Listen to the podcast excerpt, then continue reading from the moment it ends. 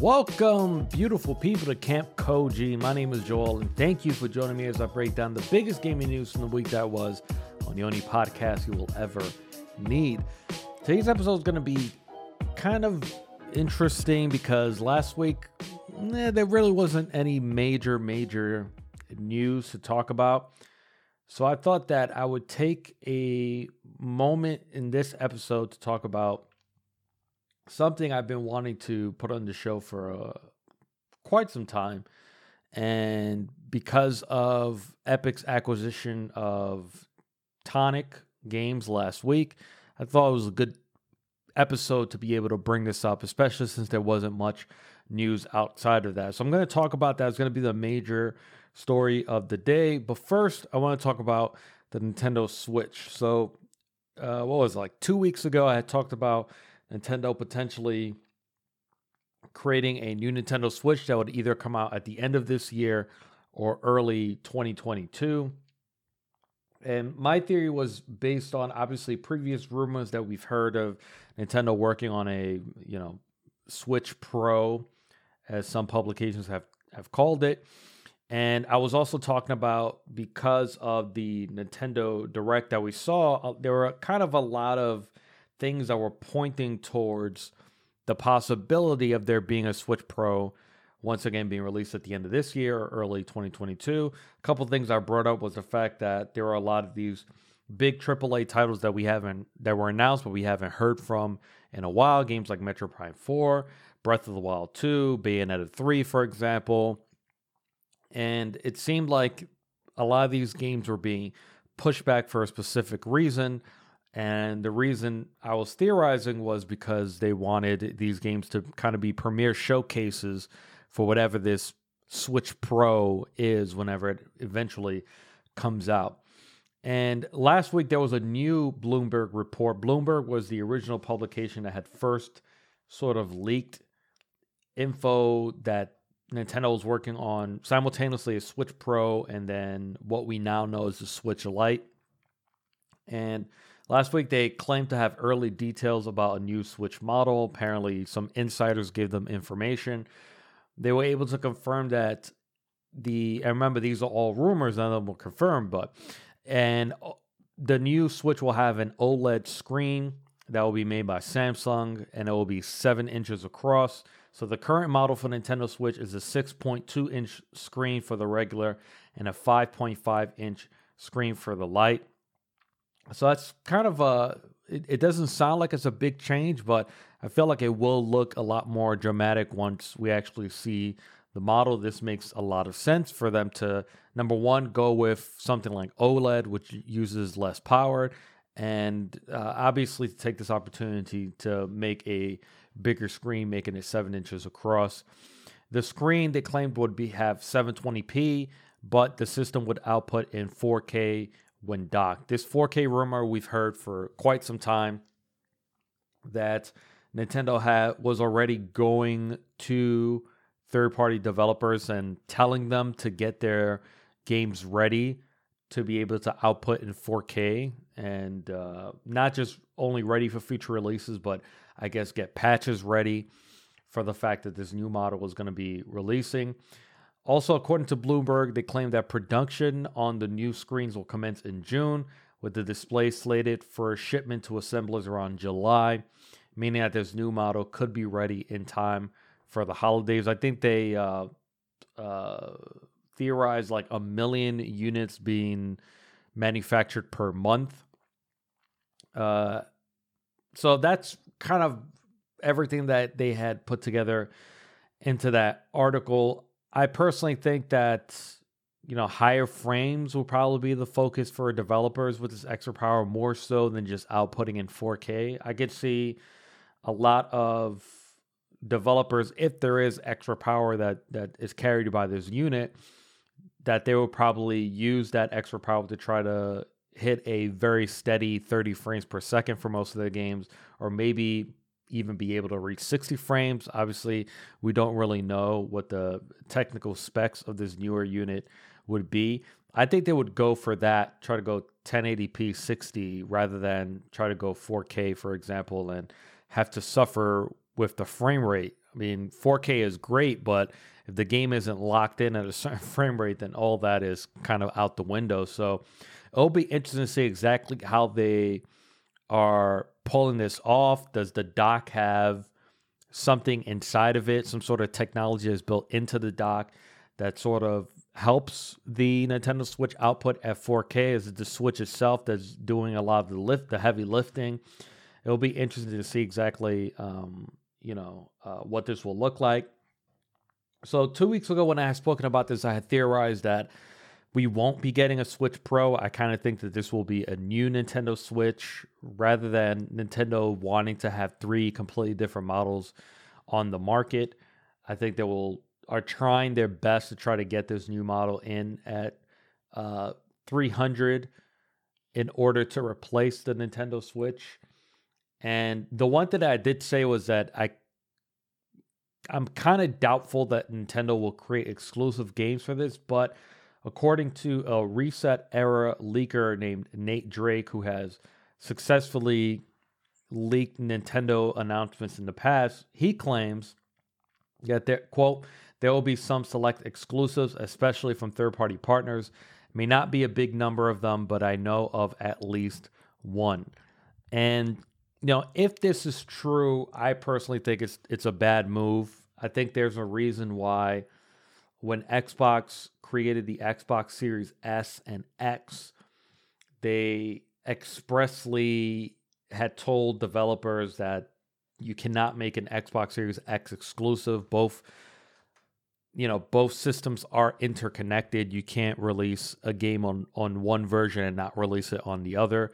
And I think that's the smart way to go, because the worst thing that you want to do is fragment your your hardware base. And unless the Switch Pro has, you know, completely revolutionary new features to it, I think that I don't think that there are going to be a lot of users out there that own a Nintendo Switch that are going to be paying that extra money just to switch over. Um, and I just don't think that exclusive games are really the way to go about it. Now, when we talked about the new Nintendo three D S, there were only about, I think there were only like five exclusive games or something like that. And I think the only first party exclusive was Xenoblade. I think was the only one that Nintendo released. The other bigger uh, third party exclusive was Minecraft. You can only play it on new Nintendo three D S because that game needed the extra power in order to run.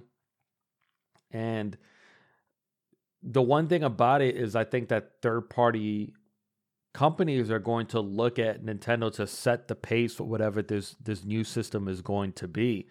So what that means is if they want to make a game exclusive, they need to make sure that there's an install base there that's going to be available to buy it. And they're probably going to look at Nintendo to do something like that. Now, would Nintendo create a... let's just call it a new Nintendo Switch. A new Nintendo Switch exclusive? No, I, I don't really see Nintendo actually doing something like that. So, I mean, I, I find this claim a little bit hard to believe, um, because even though Nintendo has been doing good with third-party, like the really big third-party games, it's been a little bit tough to get them to the system.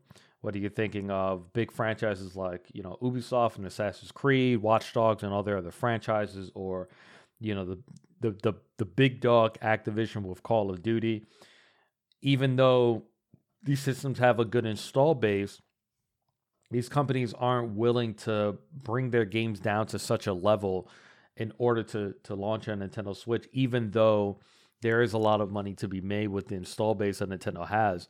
Now you're talking about introducing a new version of the system where if you are there at launch, you know, will your game have legs? Like, how many people are going to be really ready and willing to pick up this new system when we're already four years in? So it, it's going to be interesting to see exactly how this pans out. One thing's for sure, there definitely is a new Switch model coming at some point, whether it's at the end of this year, early twenty twenty-two, like I was talking about um, on the show. I think it was two episodes ago. You know, we'll have to sort of wait and see. I've been talking about this for a while that I don't think Nintendo should do a third model. I think it should be something akin to a new Nintendo Switch that eventually replaces Nintendo Switch on the market. And then all you have is, you know, Switch Lite, and you have the whatever new Nintendo Switch, because there are a lot of things that they could definitely fix about the Nintendo Switch, whether it's the Joy-Con, um, you know, uh, removing and putting them back on. Obviously, the Joy-Con are highly unreliable the way that they are right now. There are a lot of changes that they can make in terms of a, a new revision, but I don't think running three models on the market simultaneously is really the way to go for them. So obviously we'll have to, um, you know, wait and see on that. Our next story deals with Fortnite. And then from there, we're going to go on to the main story, which is talking about, obviously, if you're listening to this episode, you already know the name of the episode, which is uh, Epic Metaverse. So Arizona legislators just passed an anti-monopoly bill in a thirty-one twenty-nine vote. What this bill does is called H B two thousand five. It restricts the ability of certain digital application distribution platforms to require use of a specific in-application payment system. This reflection, excuse me, this restriction applies to digital application distribution platforms like the iOS App Store and Google Play, and any other distribution platform that exceeds one million cumulative of downloads in a single calendar year. So, if the bill becomes state law, companies like Apple and Google would also be banned from retaliating against developers for using an in-app payment system other than their own. Now, this has been sort of the crux of Fortnite's legal battle with Apple. And when this first happened last year, I talked about that. I think that Tim Sweeney and Epic Games were fighting a battle that they needed to fight. You know, for whatever reason, they reasoning they wanted to give, talking about that it's not just for us, it's also about the little guys. For whatever reason, they wanted to kind of open this box and begin this legal battle. I think it it is a battle that has to be had, not just by Epic Games, but by multiple companies, because Apple will just continue to grow. And, you know, they are encroaching on monopoly territory, especially when you think about When you think about tough ones on the market, there really are only two operating systems. It's either the iOS or it's Android. You know, not even, you know, Windows doesn't exist anymore. BlackBerries don't exist anymore. So it really is just these two operating systems. And it, as they continue to grow, they are sort of creating a mobile monopoly when it comes to uh, their app stores, especially because they're the only store that's available on that particular device, especially, you know, probably actually exclusively if we're talking about Apple and uh, and iOS. And because of that, they're able to force these app developers to use their in-app payment system. So Apple is the one that processes the payments, and because they force developers to use their payment processing, that's where they're able to take that thirty percent cut of anything that's being sold. And that's when, obviously, as we know now, Fortnite tried to put in their own payment system and was instantly kicked off the Apple Store.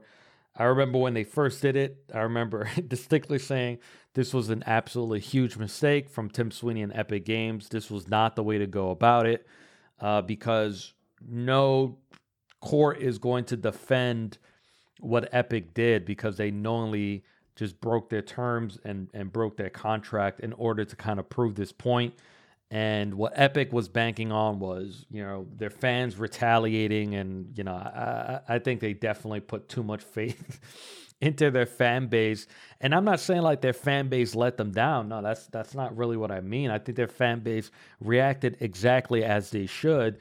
And it was something I had talked about when I was speaking about it on the podcast, which is that, you know, Epic Games and Fortnite will turn out to be the bad guys in the end, because they were the ones that forced Apple's hand to basically kick them out of the store, and not really the other way around, where Epic Games was trying to position Fortnite, excuse me, trying to position Apple as like the bully. They're the bad guys. And in reality, it's, you know, it's not really that uh, black and white. So if this does pass in law in Arizona, then obviously there is a, a possibility of you know, companies like uh, Epic Games and, and Spotify and Facebook, a lot of these companies that are also upset about Apple taking the thirty percent cut, you'll probably see them lobbying for similar bills to be introduced in other states.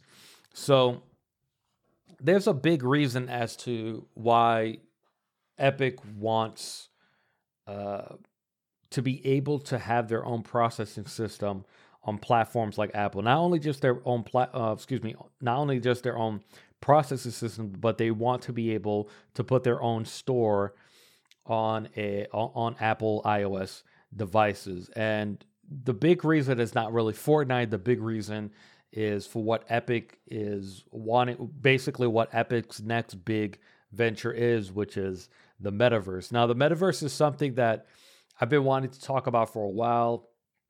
I was going to make a video. It kind of just slipped through the cracks. I wasn't able to finish it. And I feel because of this purchase that Epic Games made last week, I felt like, you know what, it's not really much that happened last week. I think this is a good time for me to talk about the metaverse and maybe introduce this concept to a lot of the people listening to this podcast that probably have absolutely no idea what I'm talking about, or I have no idea exactly what the metaverse is. But before we get into that, let's talk quickly about Epic Games purchasing Mediatonic, which is the studio behind Fall Guys Ultimate Knockout. And they made this purchase last week. There was like a frequently asked questions about it. Uh, they announced that the game would remain on Steam, but you know, that's probably not going to be there forever. I don't think that game will be there by twenty twenty-two once they start building up the features. The same thing happened with Rocket League when they bought, uh, I, I can't remember the name of the uh, Psyonix, was it? I, I can't really fully remember the name of the developers. But once they bought them and bought Rocket League, they introduced it to free-to-play. And then once that happened, then it came exclusively to the Epic Game Store, and I think they were still they're still kind of supporting the Steam version, but you can't. Uh, there are no new downloads for it. Studio said that they're focusing on bringing crossplay and squad v squad most of the game, similar to what they did with Rocket League. I think this game definitely will go free to play. I think um, Epic has understood, or excuse me, not even just understood, but they are arguably the pioneers of free to play. Uh, sort of, uh, what's the word I'm looking for? Uh, not only just free-to-play games, but how to successfully monetize a free-to-play game, uh, obviously with what they've been doing with um, Fortnite. So when this announcement came through, you know, a lot of people were talking about what it means for Fall Guys and talking about that, you know, Tonic Games will, excuse me, Mediatonic will now have access to a lot more resources to allow this game to grow faster, maybe more crossover opportunities like the ones that they've been doing lately with, you know, what they had, the Sonic costume and all these all these different things that can open themselves up to even doing collaborations with Fortnite and sort of, you know, have some synergy between these three properties, uh, including Rocket League and now that Epic owns. And I saw a lot of publications talk about this, but I saw a lot of them not talk about what I thought was the most interesting part of this acquisition. And that was in the press release, uh, Tim Sweeney, who's the founder of Epic Games, said, quote, "It's no secret that Epic is invested in building the metaverse, and Tonic Games shares this goal. As Epic works to build this virtual future, we need great creative talent who know how to build powerful games, content, and experiences." And I think the metaverse is something that a lot of people aren't really talking about, and it's, it's for a few reasons. It's probably because, you know, this is something that, is, you know, will not really be happening until, you know, probably a decade from now. This is something that's a really, really big undertaking, but it's something that Tim Sweeney has been talking about for at least the last decade, probably the last ten to twenty years, is the creation of the metaverse. So the metaverse, uh, before, actually, no, yeah, let, let me, let me explain what is the metaverse. So Epic Games C E O Tim Sweeney had a great definition for it. He said he he the definition of metaverse, according to him, is, quote, "a real-time three D social medium where people can create and engage in shared experiences as equal participants in an open economy with societal impacts." And one of the most recent and closest kind of pop culture depictions that we see in the metaverse was the book Ready Player One, It had a metaverse in it called the Oasis, and obviously we all know it was eventually turned into a film. There's a second book called Ready Player Two, and it gave a lot of people a very good visual depiction of what a metaverse would be. Inside of that book, you would put on a headset. Uh, they have like haptic feedback, suits and gloves also. And then from there, you would enter into a virtual world. And in the book, it's imagined as a planet where basically everything is done in this virtual world, especially we're talking about like schools. You go to school, there's, you know, different planets with different school systems and things like that. As is given for, you know, one example, there's also employment when it comes to, to working inside of the Oasis and things like that, right? So this is something, an undertaking that Tim Sweeney has wanted to do for quite some time.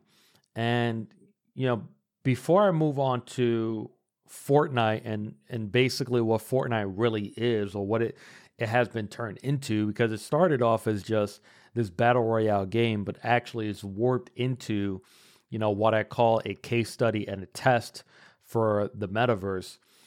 The closest universe competing with Epic Games on a metaverse creation would is, is actually Roblox, which is a game that uh, a lot of gamers or traditional gamers that you would think of, the eighteen to forty-two year old gamer, doesn't really think about something like Roblox. And that's because Roblox is still really regarded as a kid's game. It's something that, you know, I've spoken to a lot of family members, their sons and, and, and daughters asking for Robux cards and things like that. They don't really understand exactly what the heck is going on because it is something that is still predominantly dominated by a very young audience still. But Roblox is about to go public this month, I believe. And according to their last valuation, they're currently valued at twenty-nine point five billion dollars. And that was, I think, in January twenty twenty-one that they were valued at twenty-nine point five billion dollars. In August twenty twenty, Epic Games was valued at seventeen point three billion dollars. As of January twenty twenty-one, Roblox has over one hundred ninety-nine million monthly active users. We really don't have that number for Fortnite. The last number we got was August twenty eighteen, seventy-eight point three million monthly active users. Now, obviously, that number has definitely grown by now. Now, the funny thing is, you look at the valuation of these two companies. I think, I think for a lot of people, they probably won't. It, it might be a little hard for them to believe that Roblox is valued at close to thirty billion dollars. It's probably only going to increase after this month. And you know, with Epic Games, their valuation August twenty twenty was seventeen point three billion dollars. It's probably a little hard to believe that Roblox is is uh, valued higher than Epic Games, but there's actually a reason for it, and it's the reason why Roblox is on a technical level closer to something we would consider a metaverse than something like Fortnite, and that's because Roblox has user-generated content, which Fortnite does not. It also has its own currency and exchange marketplace, whereas Fortnite does not. Now, in Fortnite, you can buy V-Bucks, for example, you know, to purchase skins, but you can't exchange that money back into actual euros currency. So, on Roblox, you can, when you generate content, you can charge Robux for that content and then exchange it back to U S dollars based on an exchange rate. So, if one Robux is equivalent to one cent, you can exchange it back into U S dollars at a rate of about zero point zero zero three five cents. And obviously that's how Roblox as a company makes their money.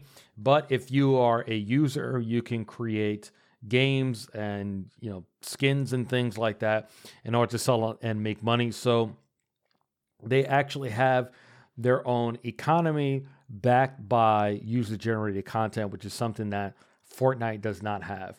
Now, Roblox and the creator of Roblox has publicly acknowledged this kind of idea of a metaverse. The difference between Roblox and Epic Games is that Roblox believes that the metaverse will be completely user-generated, and they believe that their users are going to be the ones to establish sort of the rules and the framework and the, and, and the ground that a metaverse will be built upon. And I totally disagree with that. That's not, I don't think that's really the way to go about when it comes to undertaking something as big as uh, creating the metaverse. The other thing is that Roblox has a weakness, and the weakness that they have is that most of their users are very young. sixty-seven percent of their users are under the age of sixteen. Over sixty-two percent of Fortnite players are aged between eighteen and twenty-four. And while Roblox's current weakness could become a future strength, because you have these kids that are sixteen that will obviously uh, get older, and as they get older, continue to interact with Roblox, and then those will be the people that will help drive this in-game economy for Roblox that is supposed to be the backbone of a metaverse. There's actually a reason why I think Epic Games is a lot closer to this than anything else. The metaverse to me is something that honestly has, it's, it's something that very, very, very, very much excites me. And it's because this is without a doubt kind of uh, a natural future evolution of the internet and the way that we th- we treat the internet, the way that we use it now. But I think that there's a couple of reasons why Tim Sweeney and Epic Games is better positioned.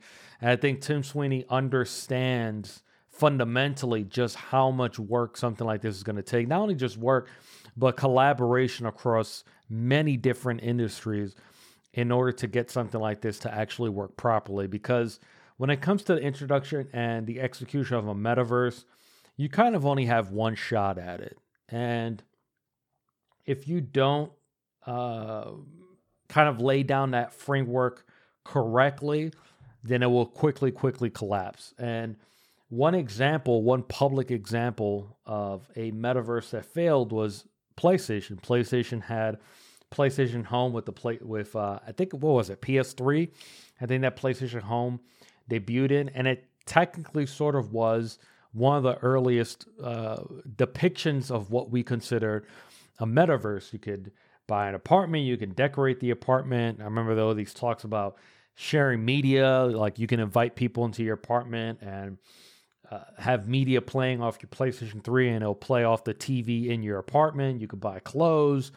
I remember during E three, they sort of had like these small booth setups and things like that. You could go bowling, but it was something where the ideas were there, but the technology wasn't there yet, right? So if you tried to play a mini game like bowling or go to an arcade, there was like a virtual queue. You know, the servers couldn't handle multiple people in a lot, you know, a lot of these spaces. So it, but it was something that sort of worked. Like Sony did generate a lot of revenue from it, but they never got to the step of user-generated content predominantly driving that economy. And that, and that's really what you think about when you think about the real world and real life economy. Like, yes, you have these, these mega stores and mega manufacturers, but a lot of it, a lot of innovation is predominantly generated by individuals, by users.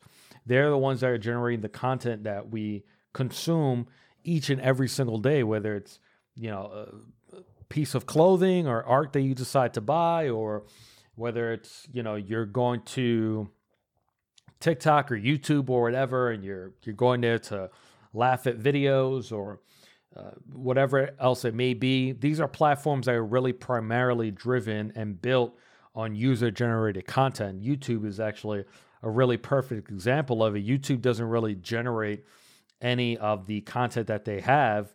All of it is really generated by users, and then YouTube charges advertising, and then a lot of that is split with a lot of the YouTubers that you're used to watching.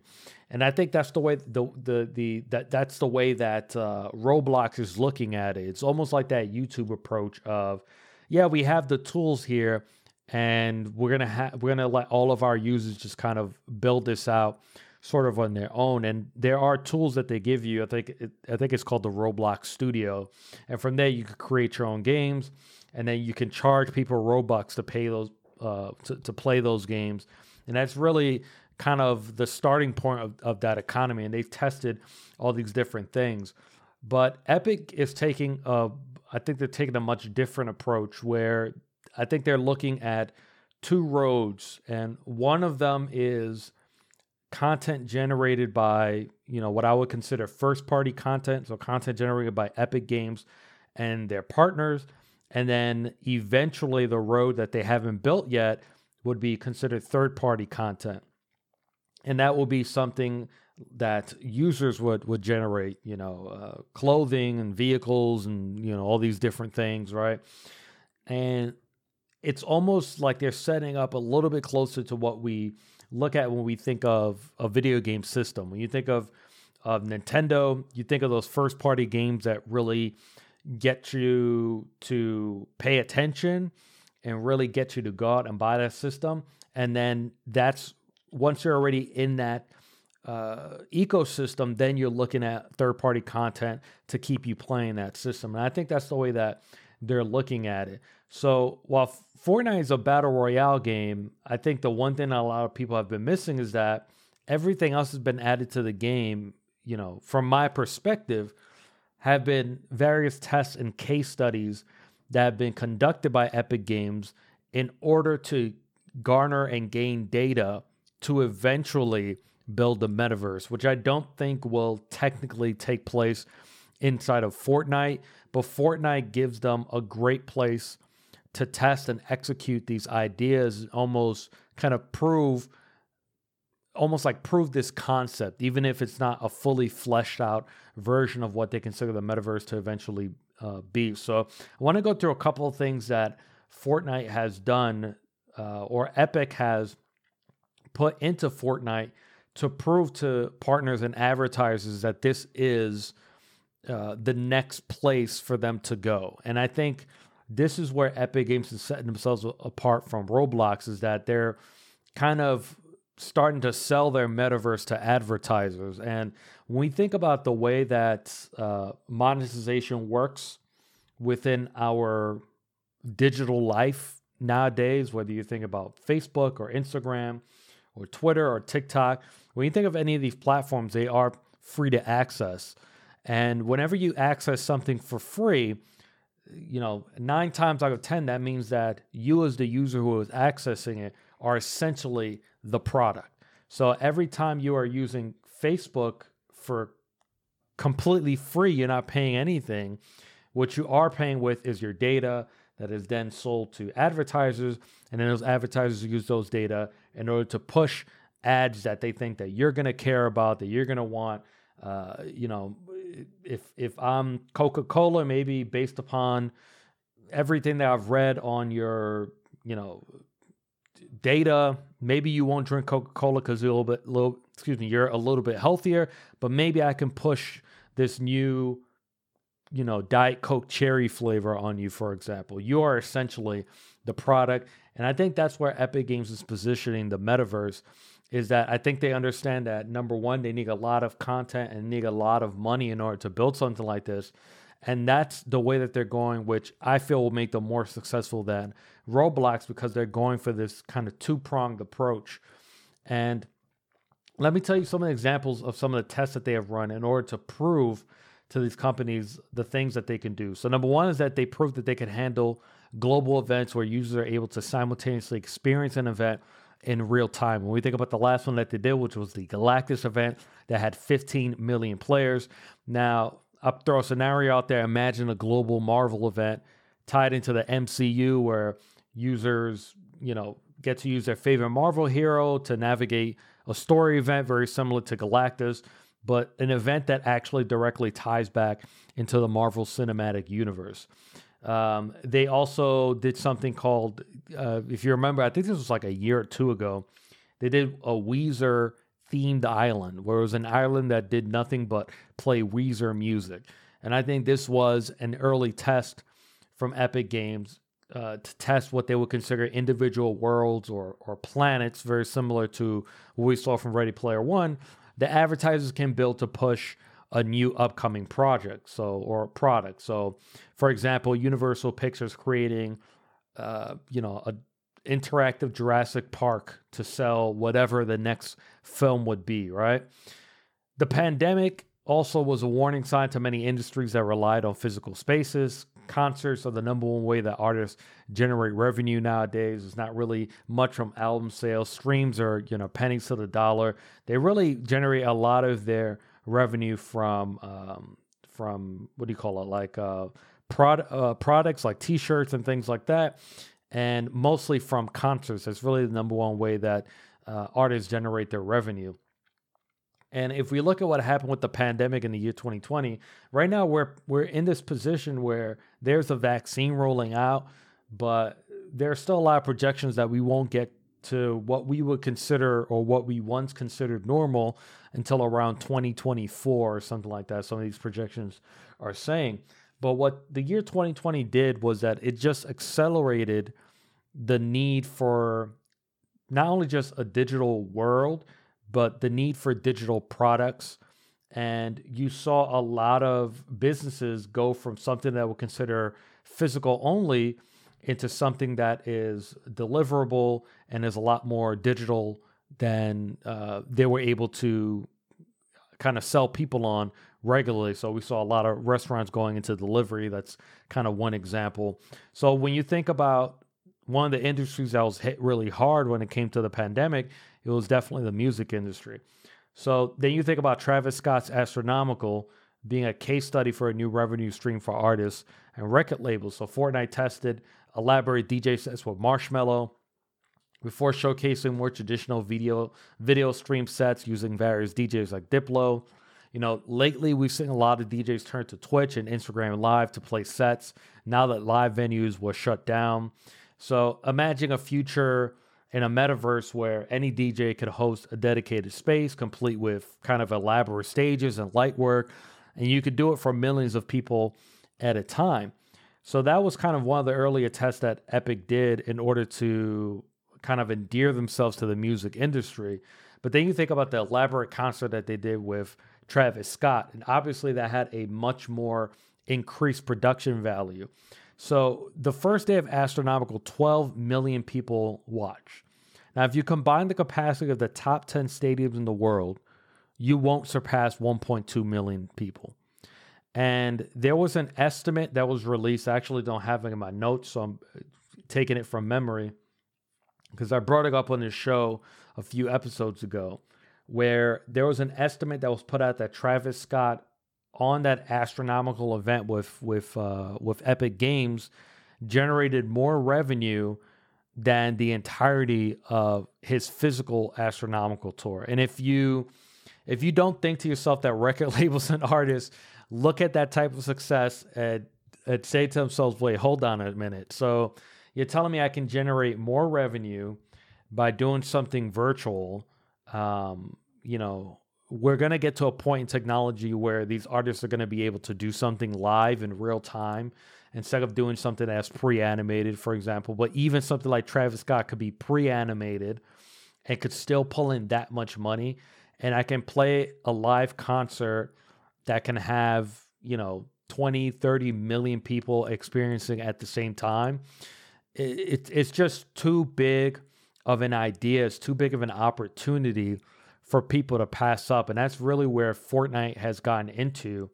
Uh, and Fortnite's not the only one. You know, Roblox had a Lil Nas X virtual concert that had thirty-three million viewers. Even TikTok held a virtual concert with The Weeknd last year when the pandemic was going down.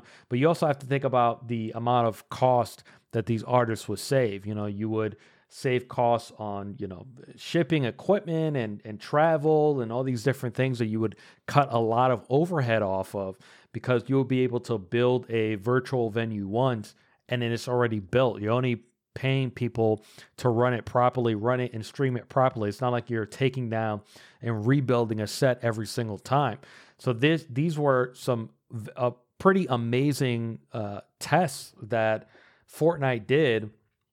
Well, I think from a player perspective, from Fortnite players, they looked at it as like, oh, this is a, a, a pretty cool thing that they did. Travis Scott is obviously one of the biggest artists in the world right now. But the way that I looked at it, I was like, wow, this is an amazing case study and a test that now Epic Games can shop around to different record labels and different artists, you know, Ariana Grande, Doja Cat, and all these other huge artists right now, and tell them, hey, we have a dedicated team that can work with you to build a set that you could never build in real life. That's just not absolutely, po- that's not physically possible in the world that we occupy. And we're able to build this for you. Once you can run multiple shows and you can sell tickets to it. Like, obviously Fortnite is, is free. You had to make this free because it's a case study. But at the end of the day, you'd be crazy to think that Travis Scott fans wouldn't pay ten, you know, twenty, even, even charging something. I, I don't think they could go with a hundred dollars a ticket like they can, um, you know, in, in, in the real world, but you have a higher volume so you can sell tickets a lot cheaper. The reason why ticket prices are like, you know, two hundred, three hundred dollars a seat is because there's limited capacity. Of course, you got to raise the price up. But if I'm able to charge people twenty, thirty dollars a ticket, but I can, I can fit thirty million people into the stadium and I can still offer V I P packages. And what those V I P packages do is they give you exclusive content, exclusive skins and emotes and stuff like that. There's just a lot of big monetization opportunities out there that I feel like a lot of people, uh, a lot of artists are not going to be able to just kind of turn away from and say, oh no, this is just a fad. It definitely isn't just a fad. And I think this is Epic Games' strength compared to something like Roblox when it comes to eventually building out a metaverse. Um, because like I said, they're going for this two-pronged approach where they're trying to sell it, sell this to advertisers in different industries as a digital space to do something that they once were able to do physically, but they have a higher opportunity to, to, to walk away with a lot more revenue. So when we think about twenty twenty, uh, a year that saw live shows like comedy shows, concerts, Broadway was forced to shut down. You know, companies are going to start looking for virtual alternatives, and one that is not, you know, limited to physical capacity. And who knows, at some point, we may reach a time uh, on this timeline in this earth, whatever year that may be, twenty ninety-two or something like that, where a physical concert or a physical Broadway show may be the exclusive thing. That, that'll be the rare thing. And, and the more common thing are virtual performances. And the physical ones, then you'll be able to charge one thousand dollars a ticket or five thousand dollars tickets for a live performance of Hamilton or something like that, right? Uh, then we also see the test that they did with the film industry. So Christopher Nolan used Fortnite to debut a Tenet trailer. He actually screened one of his films in its entirety. It definitely wasn't the ideal scenario that you would want when you're watching a movie. But once again, these are just case studies and tests. So an- another, you know, example I could give is imagine a new book is launching. Uh, for whatever reason, you know, there's a new, I'm trying to think of a universe, Harry Potter, whatever. There's like a new Harry Potter book. And imagine, you know, in order to advertise that book, there's an entire world that's built that's a visual representation of the world that you encounter in the book and characters that you can interact with. And I think that's really where Epic is pushing their metaverse. I think they're pushing it to a lot of these different companies, and the way that they're selling it is on something that I'm going to just personally call what I consider interactive advertising. And I think the the kind of the trick is to be able to advertise to people without them fully being aware that they're watching or interacting with an advertisement or that somebody's trying to sell them something. So when you think about T V ads, when you think about pre-roll ads or something like YouTube or Twitch, for example, those are the ads that are doing the worst. Like at one point they worked, right? They worked when you were watching T V and you were forced to sit down and, you know, watch two minutes of commercials or something like that. But the problem was that they never worked really well because you always felt like you were forced. You always, you know, you always want to rebel against something where you feel like you're being forced to do something that you don't want to do. So when commercials came up, you would just switch the channel. Then we had, you know, D V R, then you would just use that to skip the channels. Now we have premium channels like, you know, H B O Max and Netflix where there aren't any commercials at all. And even when you're watching a YouTube video, you're just kind of counting down those five seconds and you're skipping it. even if it's you, you're, you encounter an unskippable ad, the first thing you do is you pull out your phone because you don't want to be forced to do something like that. So this is where this is kind of where advertisers are finding an issue. Advertising right now has to go into a, a new evolution, and advertisers have to find new ways to sell you stuff. That's why you have influencer marketing on the rise. You have things like TikTok really getting heavy into ads, and uh, companies using TikTok influencers and people on that platform in order to sell their McDonald's chicken sandwiches and things like that. Or you have social media marketing trying to humanize their brand. So you have Wendy's, you know, roasting and, and dissing all these other brands in order to humanize a basically a product. So it's like, you know, they're cool, they're funny, but at the end of the day, Wendy's is really just trying to sell you chicken nuggets, because they know if they run a chicken nugget ad at the beginning of YouTube, you're probably not really going to pay attention. You just want to get to your video. You nobody likes to be forced to do something that they don't want to do. And I think this is what Epic is going to start driving. Once again, those two roads. One road is really to drive advertising and industries into their metaverse, and this is the way that they're going to sell it to them. They're going to sell it as interactive advertising, meaning it's advertising where players don't really fully think that they're being advertised to. They think that they're getting the better end of the deal because they're getting free things. So if you think of Epic, they partnered with Netflix, the N F L, Nerf, D C Comics, Nike, Jordan. Their biggest partner is obviously Disney. When these skins come out, even when people pay for the skins, or there are these events where you get free emotes and free skins, no one really thinks about it as advertising, right? When you got free N F L jerseys, you don't think about it as advertising. But it's, it, it really is essentially brand reinforcement, right? So Epic is going to need first and third-party content in order to drive traffic into uh, the metaverse. And they'll u- do so by utilizing what I just talked about, which is called interactive advertising. So I had mentioned about Disney being the uh, Fortnite's biggest partner because they understand the power behind advertising without the user being aware that they're being advertised to. So you have skins and items such as lightsabers, or you think of a game mode like, you know, the Infinity Gauntlet Thanos mode that they that they um, did a few years ago for Infinity War. Those weren't just game items. They essentially were interactive ads for the film, but you didn't really feel like that's what you were doing because you weren't getting plastered by Infinity War ads, but you were being plastered by Thanos and and Marvel characters in order to to reinforce that brand and hopefully drive more people Uh, to watch Infinity War, which was, I think, it was, it didn't come out to like the biggest film of all time, or was that Endgame? I can't remember. So when you think of something like Wendy's, Wendy's can advertise a new sandwich by building, you know, a Wendy's planet, uh, you know, complete with premium items, and you get like a Wendy's skin or emote or something like that, and maybe from within that planet you can access a machine, and that, you know, connects virtually to DoorDash, and you can, you know, virtually order a chicken sandwich to your real house. Like, if you don't think this stuff is going to happen, you're insane. You're crazy. Of course this stuff is going to happen. So when I think of Disney, I look at it as like Disney is drawn to this aspect of a metaverse where they can build a theme park that never closes. One of Disney's biggest issues during the pandemic is that they were forced to close uh, their theme parks.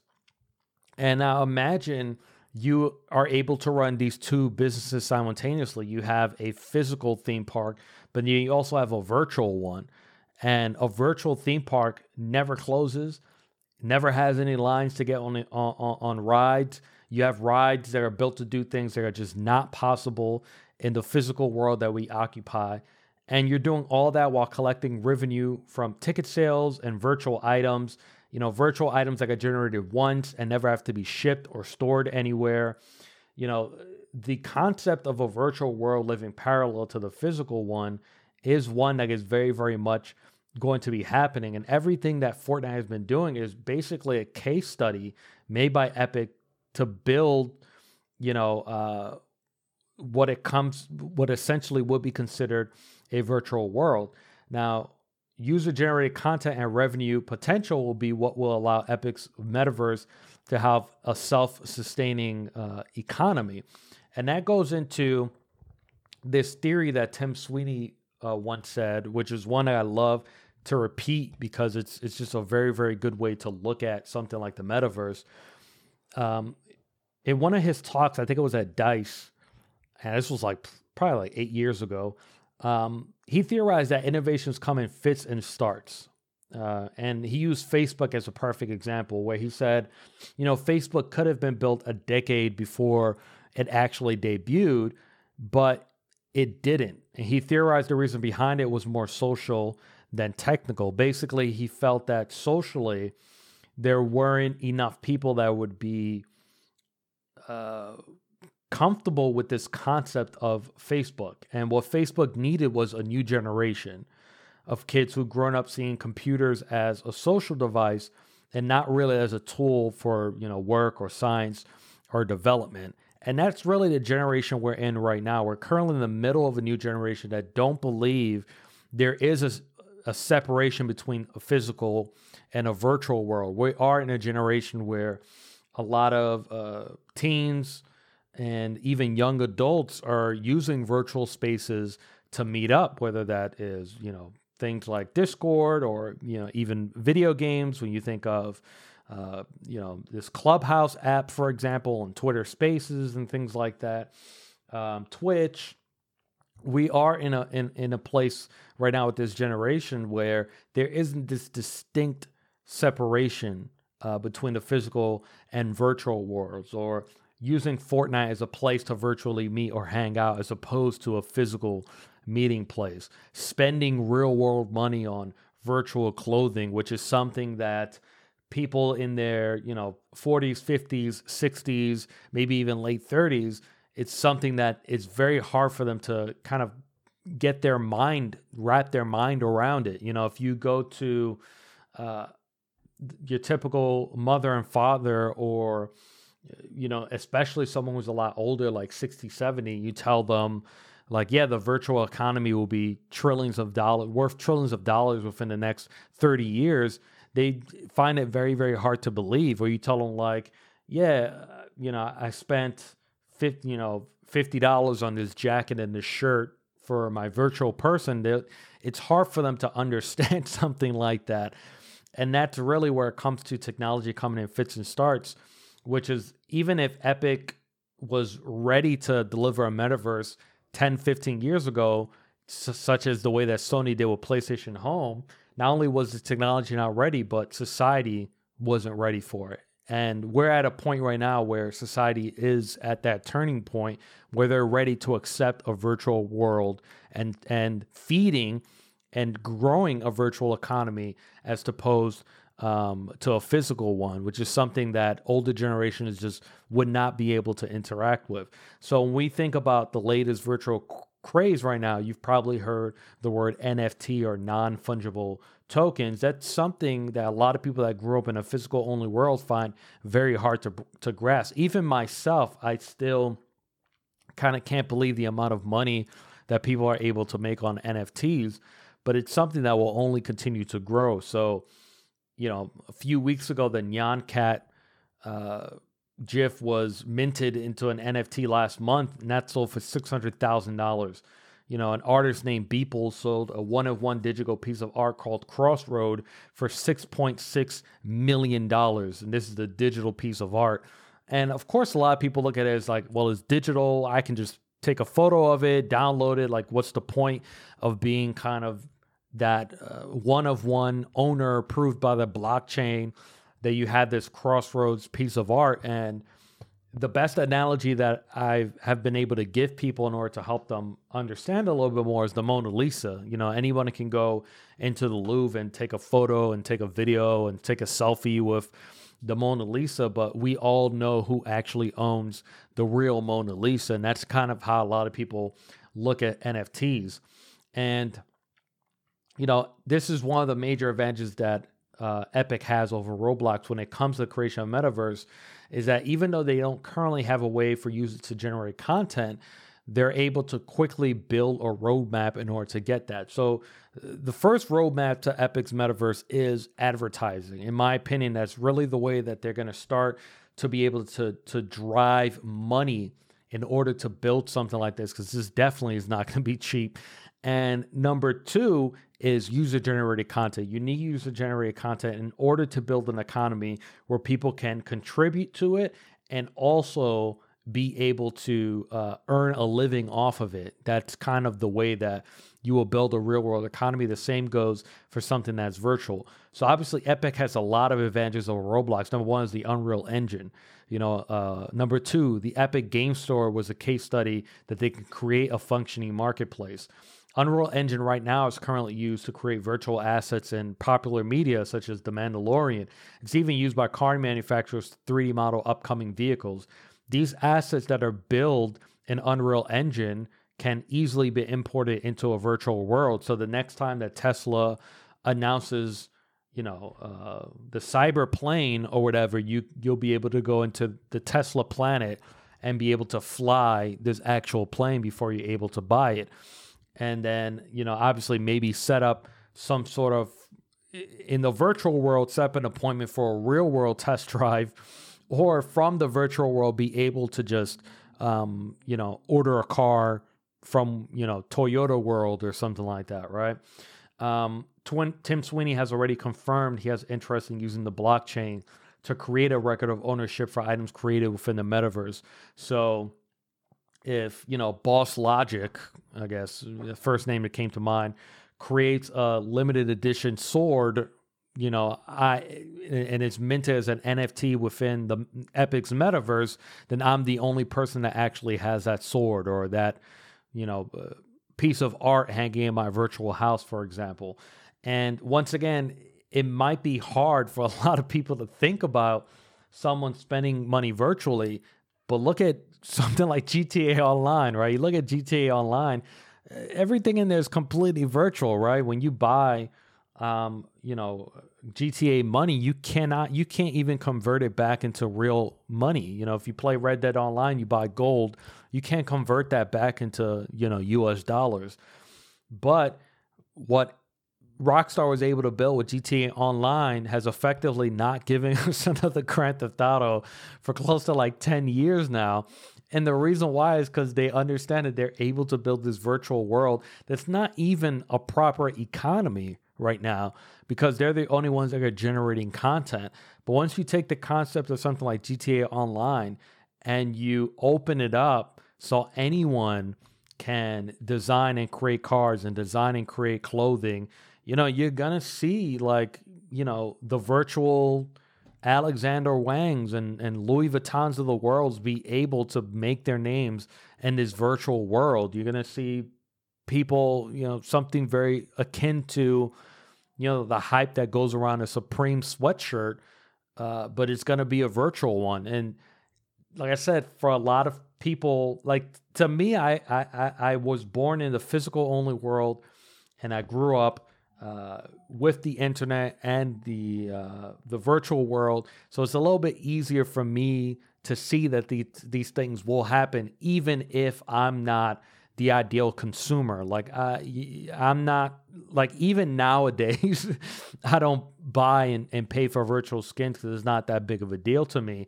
So I'm definitely not the ideal consumer for these types of things, but I'm definitely a person that's very, very interested in it.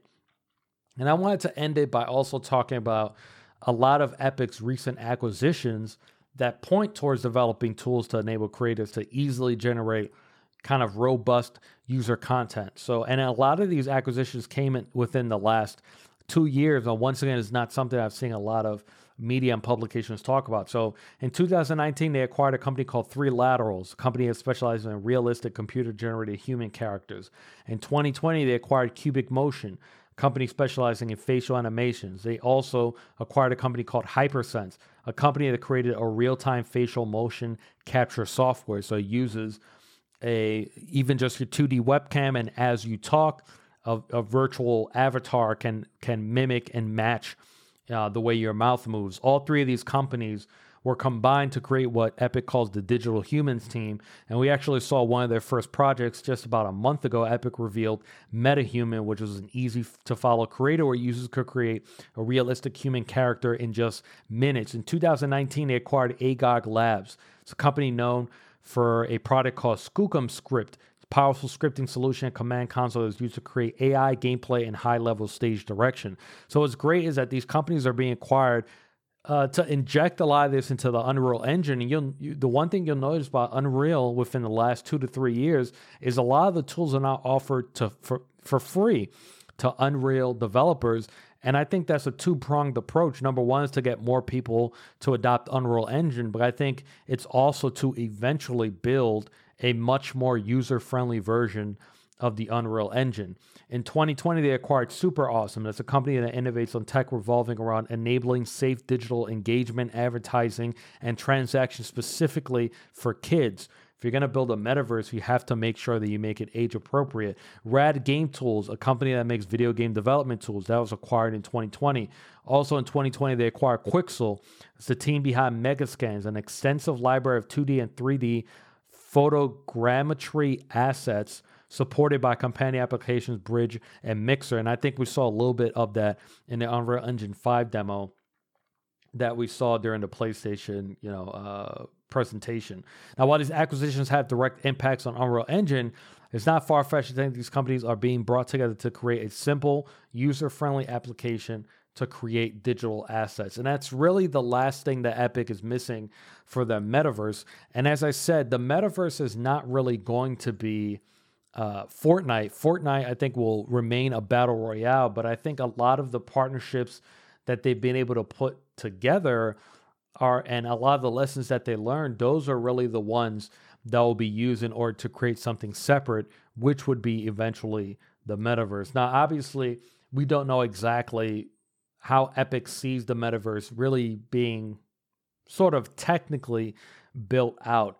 Is this something where, you know, we're talking about V R and you'll have to wear a V R headset in order to interact with it? Is it a little bit more cartoony and avatar driven, something like a Roblox, for example?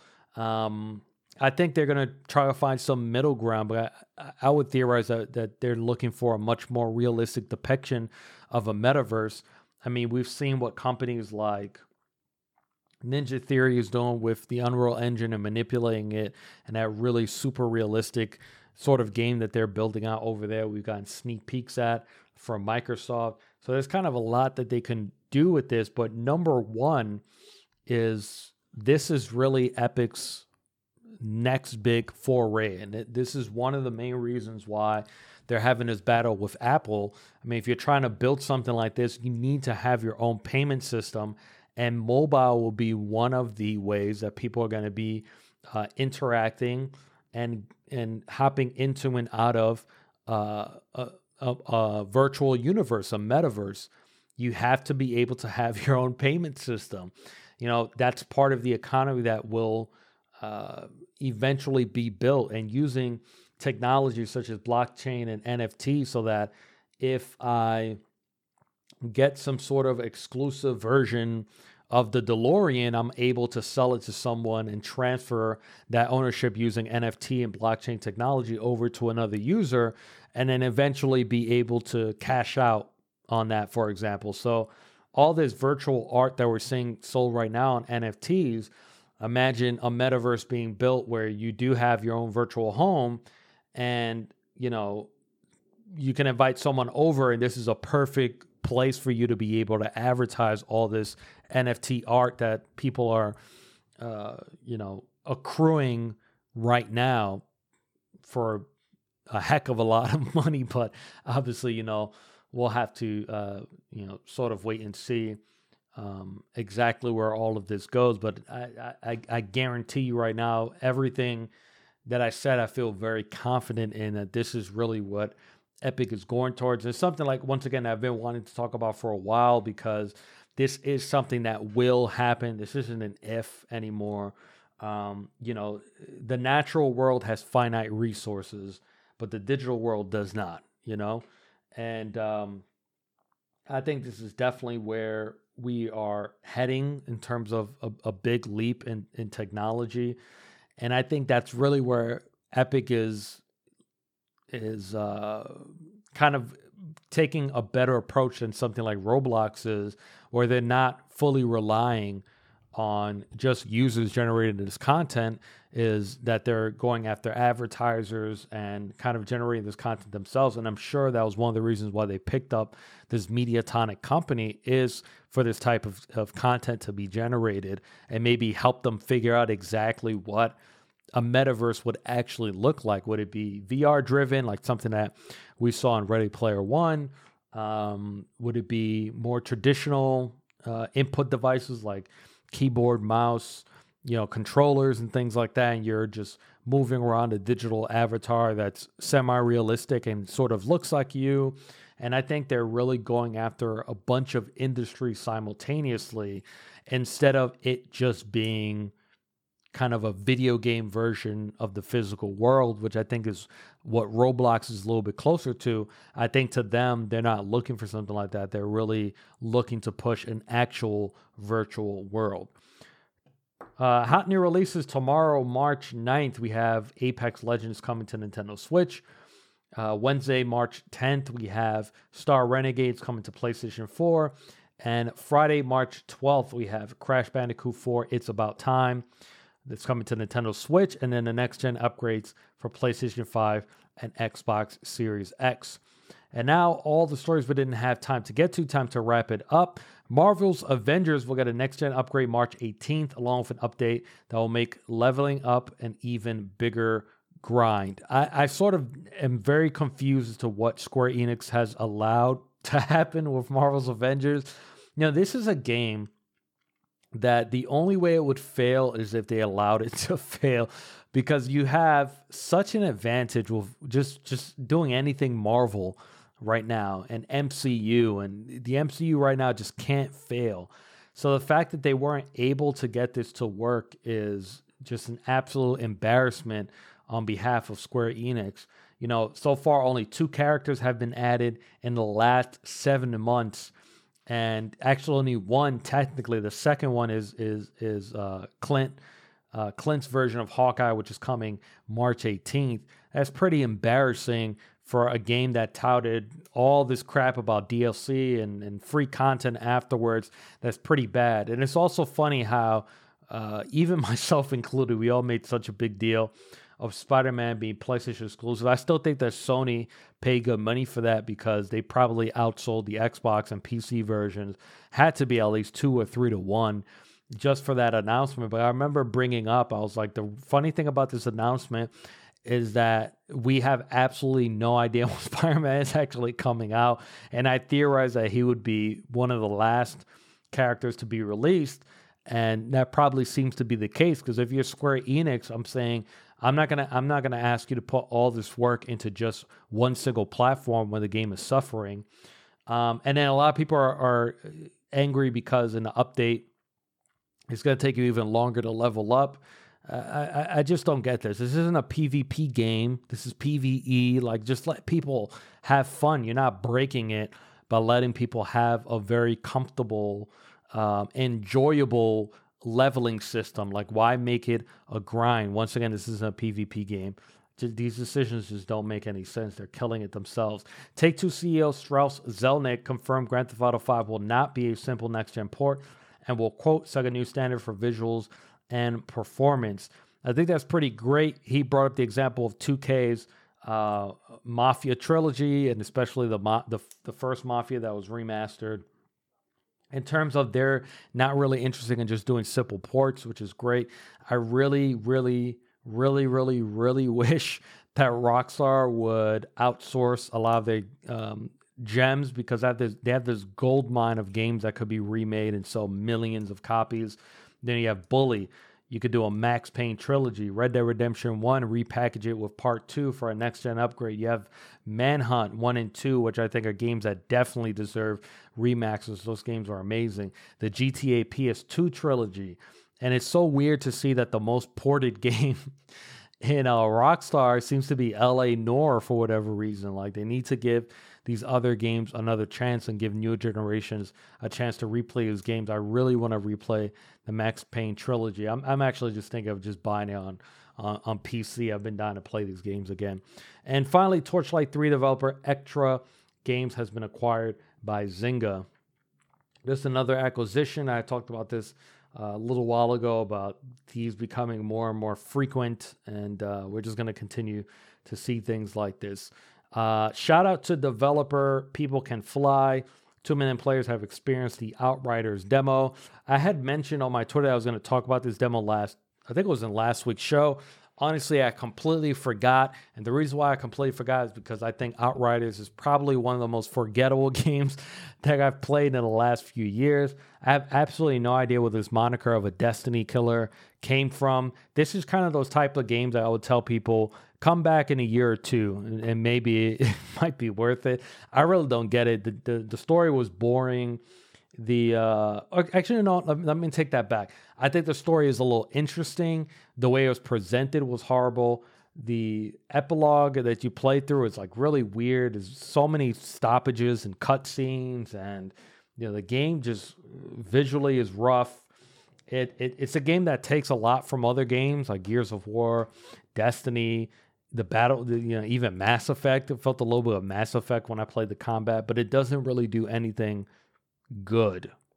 um, so to tell you the truth, I feel like this is a game that's going to get kind of lost in the shuffle.